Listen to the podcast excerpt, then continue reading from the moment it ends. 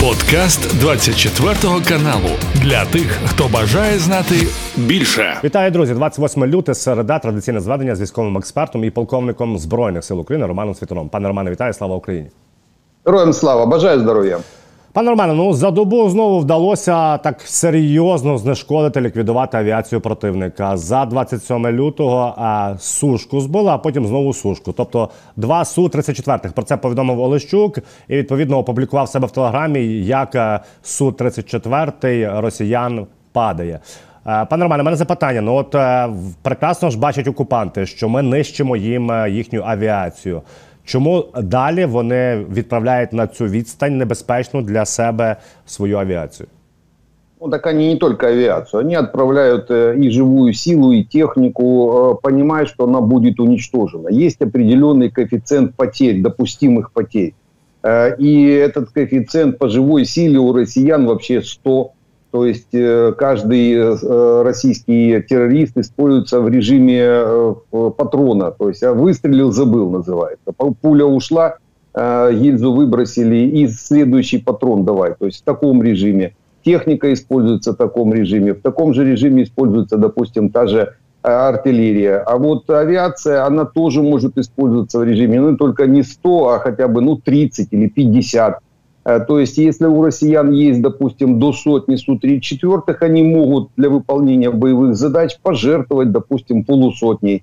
Э, почему нет? То есть, э, а тем более задача стоит политическая, причем такая глобальная задача до 17 марта выполнить какие-то боевые действия, допустим, по направлениям. Мы их видим, эти направления. Потому они без проблем будут жертвовать летчиками, техникой, это все восстанавливаемо, пусть долго, но тем не менее. То есть это не э, полностью там безвозвратные потери, которые невозможно э, произвести. Они производят до определенное количество самолетов, э, летный состав готовится, пусть желторотики, пусть там стариков поднимают, заваленок достают дедов, но тем не менее летный состав есть, потому в этом смысле логика есть при выполнении боевых задач жертвовать определенным количеством техники и личного состава. Вопрос, э, как мы можем, нам надо это использовать. У нас задача-то какая? У нас задача максимально уничтожить э, технику и личный состав противника. До летчиков попробуйте, вы доберитесь. А здесь они сами лезут на рожоны. Потому очень грамотно и правильно действуют наши воздушные силы э, под руководством генерала Лещука. Ну, молодец, уже, уже в принципе за 10 дней отминусовал 10 бортов. Э, это довольно-таки серьезно. 7 Су-34 – это новейшие российские э, бомбардировщики. 7 Су-34 – это практически годовое производство, э, годовое производство Су-34. Они примерно столько в год производят, а мы их за 10 дней отминусовали. Вот Олещук, еще раз повторюсь, уже, уже герой Украины, можно даже так считать. Два Су-35 и А-50. То есть 10 из 10 в десяточку, так сказать, попал. И надо продолжать это. То есть, по крайней мере, ближайший месяц россияне еще будут переть на рожон э, буром, так сказать. И надо, надо максимально использовать. Но опять же, мы-то будем использовать, было бы что использовать. Э, то есть э, тормозят наши партнеры, тормозят американцы, такие великие заокеанские тормоза. Э, которые не дают возможности отминусовать российскую армию. Это же их противник, в конце концов. Сейчас есть возможность, они в политическом капкане. Российская армия сейчас в политическом капкане. Э, они будут однозначно еще в ближайший месяц э, переть максимально, то есть только сколько у них есть, они будут все бросать. Сейчас только бери и коси называется, только косы нет. Э, не дают э, американские эти забугорные товарищи выполнить эту задачу. Для них же, кстати, выполнить, я еще раз повторюсь, это в конце концов противостояние между НАТО и Советским Союзом, сейчас Россия, оно ж никуда не делось, и пока не развалится Российская империя на составляющие ее э, части, оно будет продолжаться, и сейчас выгодно натовцам, выгодно, чтобы мы выкосили большую часть российского, во-первых, авиации и летчиков, летчики же восстанавливаются, их, они восстанавливаются, вопросов нет, только долго. Э, летный состав готовится до уровня там, летчика первого класса 7-8 лет со старта, с нуля. А это такие серьезные, э, серьезное время. Почему вот э, все и просчитывают иногда некоторые моменты, связанные с готовностью Путина дальше двигаться на Европу. это где-то через 5-7 лет, 5-8 лет. Ну, это как раз включает в том числе и подготовку летного состава. Ну, от ви згадали про Сполучені Штати Америки, пане Романе. Джо Байден зустрівся із е, представниками лідерами як і Конгресу, так і вріч, так і Сенату, так і Нижньої палати представників. От є е, з ним Окі Джонсон, там є лідер республіканців, і ну не лідер, а спікер Нижньої палати. Суть тому, що говорили про допомогу Україні. і Після цього Джонсон вийшов, сказав, що все рівно допомога і питання внутрішньої Америки номер один. А наскільки ви вважаєте, будуть затягувати республіканці це питання? Попри те, що кажуть, що військові е, корпорації, які мають великі кошти і вплив е, в США, лобіюють все таки виділення коштів в Україні. Чи можна очікувати найближчим часом, що це питання буде зрушене? Самое интересное, что как раз э, большие корпорации военные э, американские, они республиканские. Ну, то есть они поддерживают республиканцев. Э, и, в принципе, Здесь сейчас алогично иногда поступают некоторое крыло в республиканской партии, практически торпедируя интересы э, производителей как раз вот этих частных фирм, э, которые, э, которые республиканцами есть. Сами себя, мягко так скажем, имеют. То есть, по большому счету, решение будет принято. Вопрос, когда. Дело в том, что уже затянуто. Даже если не завтра это решение примут, мы получим боеприпасы и финансы где-то уже в следующем месяце. Э, под конец следующего месяца. То есть уже, можно сказать, Байден вместе с Трампом создали э, и эти а, около байденовские, около трамповские круги, круги создали Путину лайтовый режим выборов, э, так как э, достаточного количества вооружений мы уже не получим. Даже если, еще раз повторюсь, сегодня или завтра будет принято решение о выделении 60 миллиардов. Есть определенный лаг по времени до месяца, э, пока э, начинают выполняться некоторые условия, там своя бюрократия в том числе. Э, потому э, этот вопрос уже практически для Путина решен. А уже для нас, когда они, американцы решат? Тогда, когда наконец-то поймут, что угроза безопасности Америки, она сейчас как раз вот здесь, у нас на фронте. Вот эта угроза, вот там полмиллиона угроз. Каждый российский с оружием на нашей территории. Это угроза Америки в том числе. Если его здесь не убить, он потом может появиться на Аляске. А почему нет? Там до той Аляски а, плыви не хочу. А, на, на, на каное да, доплывут, э, найдут где-нибудь. То есть, по большому счету, э, у американцев сейчас как раз именно у военной, той, той верхушки, которая разбирается в боевых действиях, у них сейчас должно подгорать есть реальная возможность уничтожить эту угрозу на нашей территории. Раз так сложилось. Даже не сложилось, а так сложили. Те же американцы это и сложили в 2014 году, отдав э, Крым россиянам, э, практически не, не сделав ни одного э, предупреждения или там э, каких-то механизмов, не включил э, противодействия. То есть создали угрозу, но это угроза и для Америки в том числе. Потому пусть чешутся. Не, не начешутся, сами решим, вопросов нет. Но если потом россияне двинутся в сторону Аляски, э, то тогда будут сами разбираться. И мы тогда тоже будем э, между, э, внутри между собой говорить о нашей безопасности и гори синим огнем та Аляска, кому на в конце концов надо. тоже истинно русская территория. Аж американцы не знают, что Аляска это истинно русская территория. И если эту парадигму сейчас не разрушить, то Аляску они точно потеряют, а там кто его знает, чему э, россияне придут, может, индейцы, это тоже выходцы, а, а скорее всего так оно и есть, выходцы как раз э, из э, Азии, это, это та ветка. И тут вопрос такой, россияне могут вступиться за индейцев, которых права попрали американцы еще там несколько сотен лет назад. И чем оно там закончится, большой вопрос. На статуе свободы будет не факел, а красная звезда.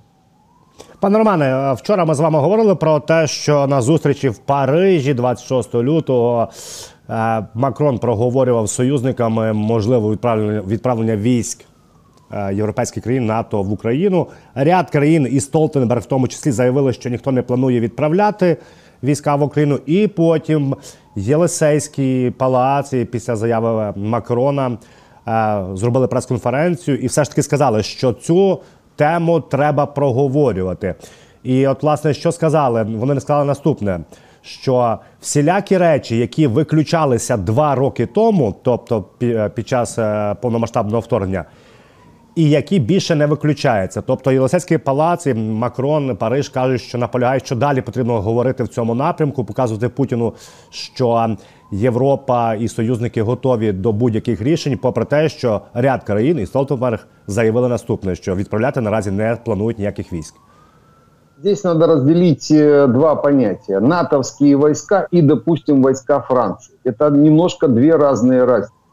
Натовские войска – это сборная солянка э, войск э, из э, разных государств, согласно договору, которые есть там между этими государствами, управляемая из одной штаб-квартиры натовской. А есть в каждой стране, в каждом государстве есть войска, это войска этого государства. И если государство полностью самодостаточное в оборонном смысле, как, как минимум, как это Франция, там несколько государств всего лишь в Европе, самодостаточные. Ну, как минимум пара, это Франция и Великобритания. Э, и ядерное оружие производят, и подводные лодки, и самолеты, и, и все свое.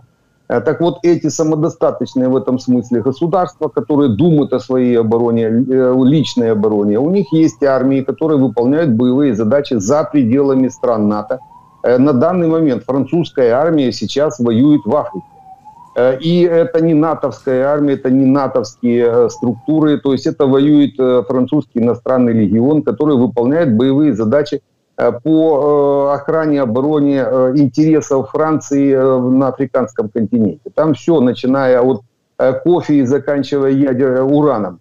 То есть интересы серьезные. И потому выполняет задачу не натовская ША, то есть не в качестве натовской армии, французская армия в, в Африке выполняет боевую задачу. А потому Франция может себе позволить, и Макрон, как представитель Франции, может себе позволить на, э, на эту тему как минимум э, риторику в таком ключе. То есть отправка э, своих войск для выполнения боевых задач на определенных территориях. А Украина же не Африка, в конце концов. Африка это вообще другой континент, а мы в Европе находимся. Потому эта риторика, она очень положительна, и в принципе развитие ситуации, оно всегда. Сначала было слово, потом дело. Раз начали говорить, значит когда-то сделают. Механизм э, как сделают, ну, будет, э, будут каждый, конечно, принимать самостоятельно. Кто-то захочет, кто-то не захочет, кто-то не захочет сейчас, захочет потом, э, понимая, что есть механизмы, как свои армии укрепить. Дело в том, что почему, допустим, французы легко, в принципе, поднимают этот вопрос о выполнении боевых задач. Да у них армия воюющая. А что такое обстрелянная армия? Это армия, которая может, э, ну, во-первых, уже в боях, она может выполнять боевые задачи. Большинство армий Европы не обстрелянные за э, всю службу э, офицеры этих армий и служащие вообще ни разу пулю в свою сторону не видят. А потому здесь тоже такой, э, пока, по крайней мере, такой механизм э, э, торможения есть как раз в этих странах, которые нигде практически не воевали. Но при выполнении задач, допустим, французской армии на нашей территории, они могут быть даже не, не в прямом боевом исполнении. То есть есть очень много мест, где французские, допустим, бригады могли бы заменить наши бригады, а наши бригады выполнили бы задачу на линии фронта. То есть э, линия границы, э, логистика, э, охрана, оборона, допустим, авиационных соединений, баз и так далее и тому подобное. То есть много военных задач, в тылу в том числе, которые могли бы взять на себя, и взять на себя иностранный легион, допустим, тот же французский. Но это все надо начать. А начинается всегда с слова. Вот мы от Макрона слышим как раз такую риторику. И я думаю, в ближайшее время мы и от британцев услышим. Просто Британцы не всегда об этом говорят. Британцы наоборот. Они сначала делают, а потом говорят. И не факт, что они уже чего-то не сделали в этом направлении. Пане Романе, по Авдіївському напрямку трішки при боєзикнення пройдемося. Є несуттєві просування в ворога. Інститут вивчення війни каже наступне: що росіяни на цьому плацдармі в першу чергу атакують, аби не дати перепочити нашим силам. А от е, відомо, що на нарешті 110-ту бригаду, яка два роки обороняла Авдіївку, вивели на ротацію на докомплектування аби відпочили. Ну і от власне мета ворога це е, просто таки виснажити оборону України. Вот э, ребятам из 110-й бригады можно каждому давать героя Украины. два года находиться на этом плацдарме, два года удерживать россиян. Это тоже касается, кстати, Маринского направления. Там в районе Донецка два направления было, э, которые э, бомбили россияне, долбили практически каждый день 24 на 7. Два года не выдержали. Маринское направление и Авдеевское. Вот 110-я одна из этих бригад, которая стояла, выполнили ну, с честью выполнили свою задачу, то есть максимально удержали россиян э, вблизи э, в основно, основного центра управления российского. То есть э, то, что потеряли, потеряли Авдеевку, это, мы уже говорили, это, это две проблемы, которые создали нам и наше руководство, сменив команду управления, там была определенная, на определенное время потеря управления войсками, и наши партнеры, которые не э, предоставили достаточно обещанное количество боеприпасов, которыми удерживались некоторые направления, количеством удерживалось некоторые направления в Авдеевке. Потому 100, э, 110 вышла из Авдеевки с честью, и честь и хвала этим бойцам. А э, линия фронта сейчас, она будет выравниваться. Нам оптимальный вариант, нам надо там, в этом районе, найти оптимальный вариант для обороны. То есть э, лучшие рубежи, надо будет отступить, будем однозначно отступать на лучшие рубежи для обороны, для того, чтобы э, меньшим количеством боеприпасов, э, с большим КПД сохранения наших жизней удерживать линию обороны. Там основная, я уже говорил, это в районе Карловки, вот видно сейчас по карте очень хорошо, на запад основная линия обороны, вторая это вот эти сеть, сеть водохранилищ, Карловских водохранилищ, там несколько рек, речек, речушек, они впадают, такая большая, широкая пойма этих всех рек, пробиться через нее очень сложно, тем более на западе, э, именно по, по западу Карловского водохранилища, и там на юг и на север идет гряда. Гряда плюсом э, где-то несколько десятков метров, это такие старые горы все-таки Донбасс, и вот эта гряда, она точно, э, это в стратегическом смысле она остановит россиян. Но если есть возможность удержать их, допустим, ближе к Донецку, конечно, это надо делать. Все будет зависеть, еще раз повторюсь, напрямую зависит от количества боеприпасов. Сейчас все, все висит, весь фронт висит как раз на снарядах и на э, дронах. Дроны, конечно, помогают, но как бы это, ну, то есть они там действительно пошли, наши украинские дроны, но все-таки недостаточное количество. Плюс к дронам ну, не хватает э, боеприпасов к самим дронам, то есть сбросов не хватает. Надо э, срочно ставить на поток производства э, боеприпасов для дронов, то есть для FPV дронов какой-то надо найти какой-то оптимальный боеприпас и начать его производить. В конце концов, там 2-3 килограмма взрывчатки, ну, можно Э, вопрос этот э, решить э, с определенным взрывателем, чтобы хлопцы не мучились, не пытались приделать к этим дронам, что попало, что взрывается. То есть есть эта проблема, и она сейчас ее уже надо озвучивать, и надо трясти как грушу этот Министерство обороны, чтобы в конце концов те деньги, которые в свое время были украдены у громад, реально украдены, они высосали все деньги из громад, Э, и э, рассказав сказку о том, что забросят их на производство боеприпасов. Где? Где деньги, где боеприпасы? Ни того, ни другого из золотых яиц с Лешей э, так и не увидели с Резниковым. То есть ни того, ни первого, ни второго, ни третьего. Потому к Умерову однозначный вопрос, во-первых, где деньги, во-вторых, где боеприпасы. И причем боеприпасы уже в том числе и к FPV-дронам. То есть создали, называется, проблему – Э, поставили на поток производства FPV-дронів, а про боєприпаси забити. Пане Романе, якщо говорити про допомогу, от, власне, про боєприпаси, ми багато з вами вчора говорили, що і Болгарія допомагає, і Британія надасть боєприпаси, і дрони, і Франція надасть. І е, от є ініціатива Петра Павла. Багато про це говорили. Також інформація, що Україна звернулася до Австралії, аби передати з офіційним запитом. кажуть, що це другий вже запит щодо танків Абрамс М1. У них, начебто, є 60 одиниць такої техніки.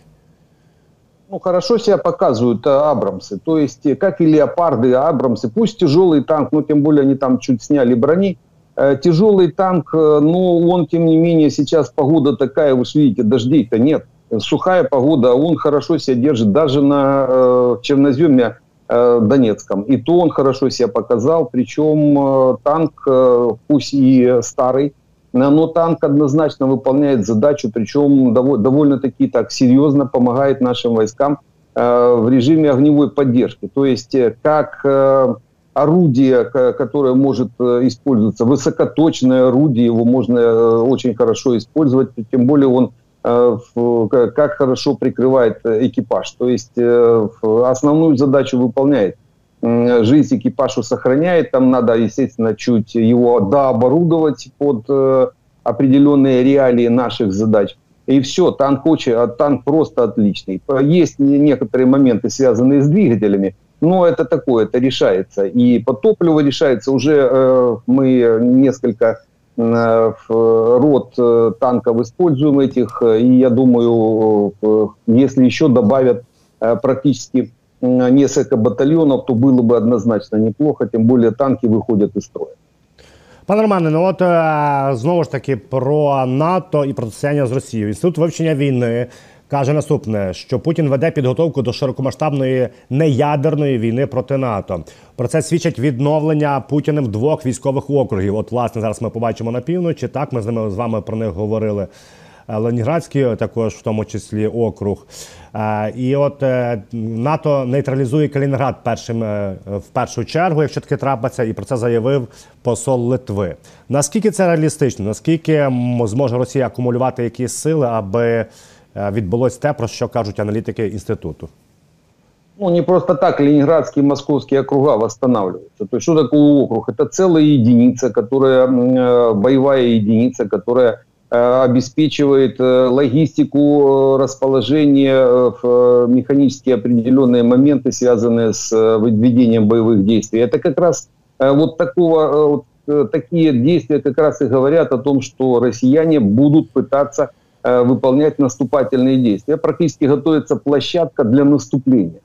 Почему? Почему? Потому что ну, серьезные широкомасштабные наступательные действия без э, определенной логистики, которая занимается в данный момент э, в, в этом месте. Командование, э, в, причем то, которое уже вошло в курс дела, это, это готовится где-то за 3-5 лет. Вот э, раз разворачивают округа по направлению, готовность этих округов будет не раньше 3-5 лет. Потому можно и отсчитывать э, вот такую готовность округов для выполнения уже наступательных задач. Потому надо и отсчитывать это время и готовиться уже э, направление в основном это в сторону Белоруссии, стран Балтии, в сторону э, той же Финляндии. То есть э, здесь уже должна быть подготовка, а лучше, конечно, уничтожение россиян российской армии. И дело в том, что как бы они там округа не разворачивали, если не будет боеспособной армии, они ничего сделать не могут. Потому оптимальный вариант уничтожить боеспособную армию, которая сейчас российскую, которая сейчас находится на нашей территории. Полтысячи россиян, полтысячи террористов есть очень хорошая возможность их здесь навсегда оставить.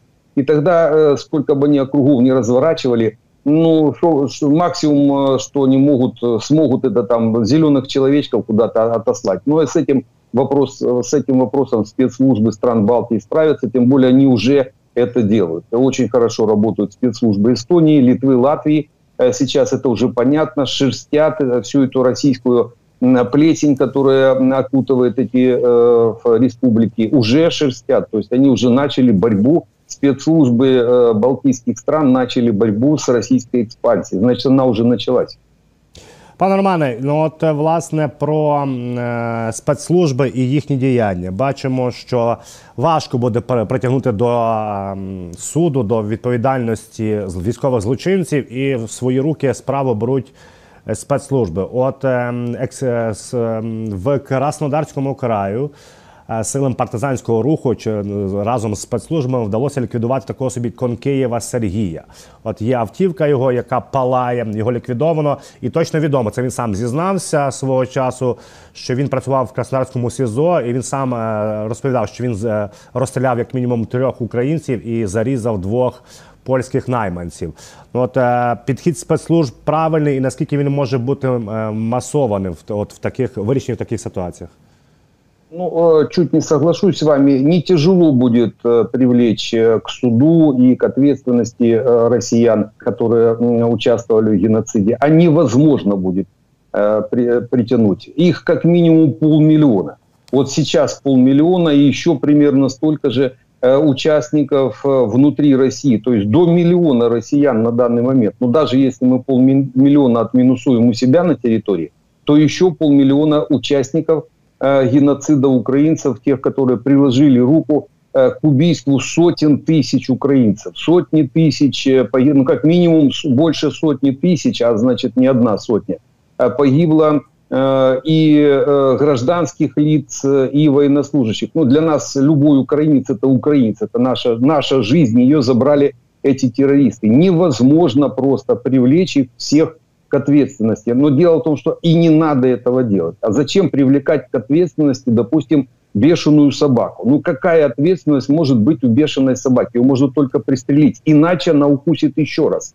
Заразит, убьет и так далее и тому подобное. Потому их надо и уничтожением этим занимаются спецслужбы, наши спецслужбы, пока-пока только наши, наверное, э, потому что так иногда, я так понимаю, нам помогают еще и спецслужбы других государств, наших союзников, как минимум, в этом вопросе. Потому надо сразу зака закачивать рукава и выполнять эту задачу уничтожения этих бешеных собак. Любой россиянин, который был причастен Э, к убийству украинцев, к геноциду украинства. Он является террористом, бешеной собакой, которая должна быть... Ее пристреливают, они, они судят.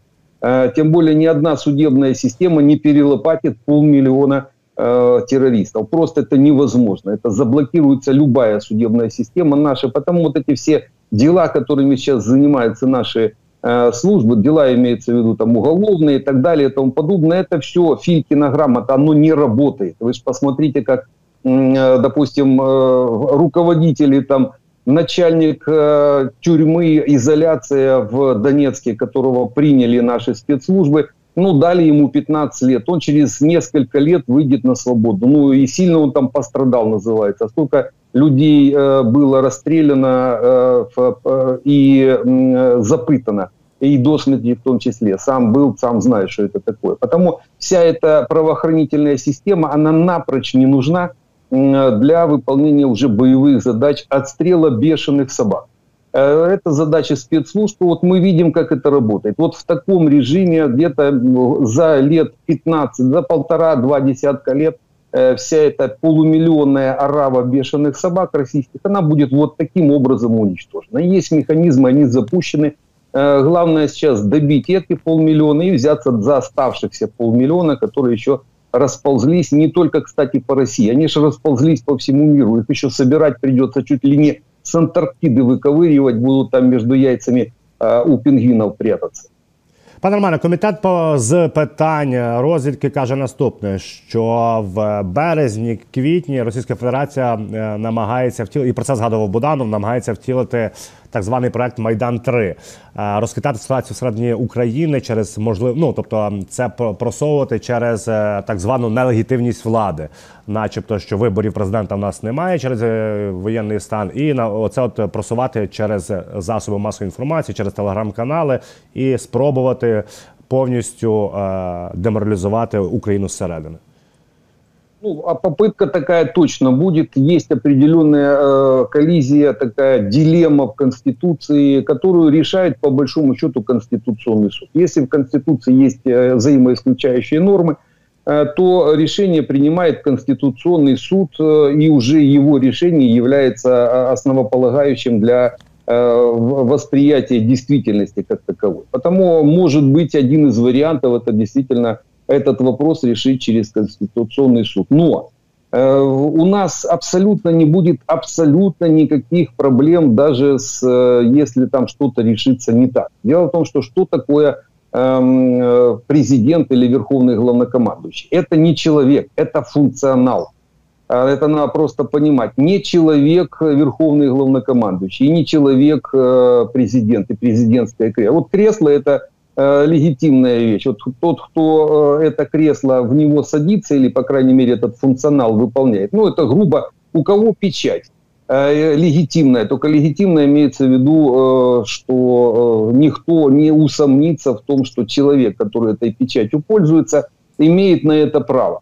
И потому даже если там какой-то вопрос будет не решен, не дорешен, то это не, не, это не проблема для Украины, украинского общества и украинской власти. Дело в том, что этот функционал, он либо, допустим, у президента, который на данный момент является президентом, либо он у секретаря, вернее, председателя Верховной Рады. Это именно функционал. Э, потому нечего украинскому обществу вообще на это внимание обращать. Ну, будет эта печать там либо у одного, либо у другого, но она будет, сама печать будет.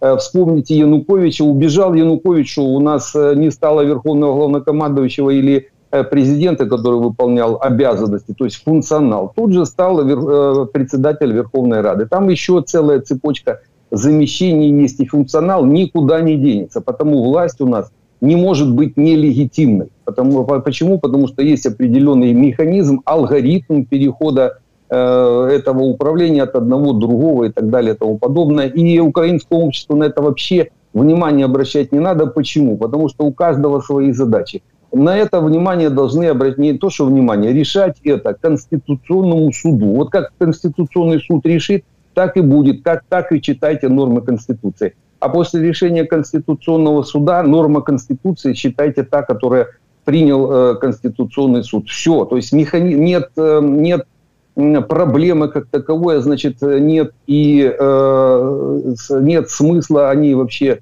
голову себе ломать. А россияне однозначно будут готовиться, они будут пытаться раскачать лодку внутри Э, услышим мы еще там э, э, призывы некоторых маргинальных партий внутри Украины, в том числе, что царь не настоящий, ну и так далее и тому подобное. Помните эту комедию. То есть угу. примерно в таком режиме эту комедию будут ломать в том числе и российские спецслужбы руками наших маргиналов внутри страны. Надо правильно к этому относиться, спокойно.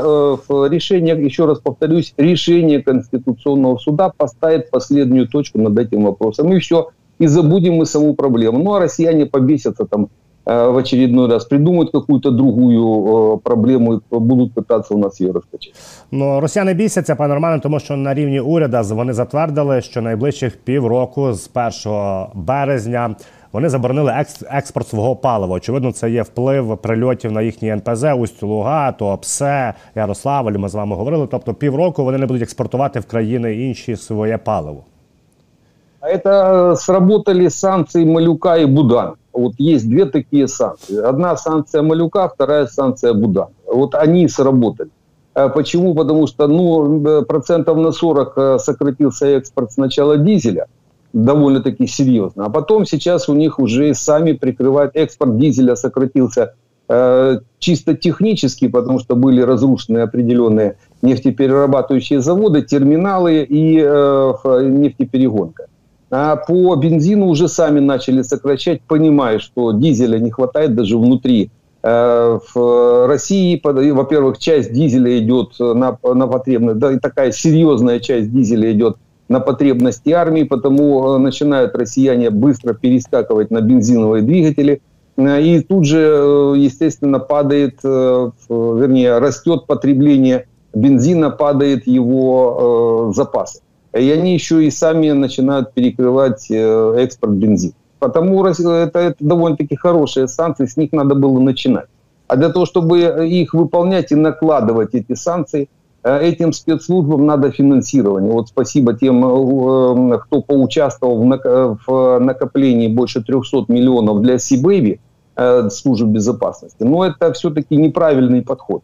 Это все должно финансироваться с основного бюджета. Ну, еще раз повторюсь, ну, куда-то же деньги, допустим, которые были забраны у громад в прошлом году, они же куда-то должны были деться. Я же не думаю, что все они, все они там, кто-то себе в Министерстве обороны нарахамил все деньги. Они же кто-то хоть что-то должно производиться, то есть ну, беспилотники уже должны производиться, и не должны наши э, спецслужбы с протянутой рукой ходить э, по базару и просить э, наполнить определенное, бюджет, определенное бюджетное финансирование на, наклад, на накладывание вот этих санкций. Самых, самых, мы уже сейчас это видим, самых действенных как оказалось. Вся, э, все мировое демократическое сообщество выдавливает из себя какие-то санкции, непонятно какие, в основном для окозамыливания, очковтирательства так называемого. А вот реальные санкции это э, вот эти, которые ГУР и СБУ наложили.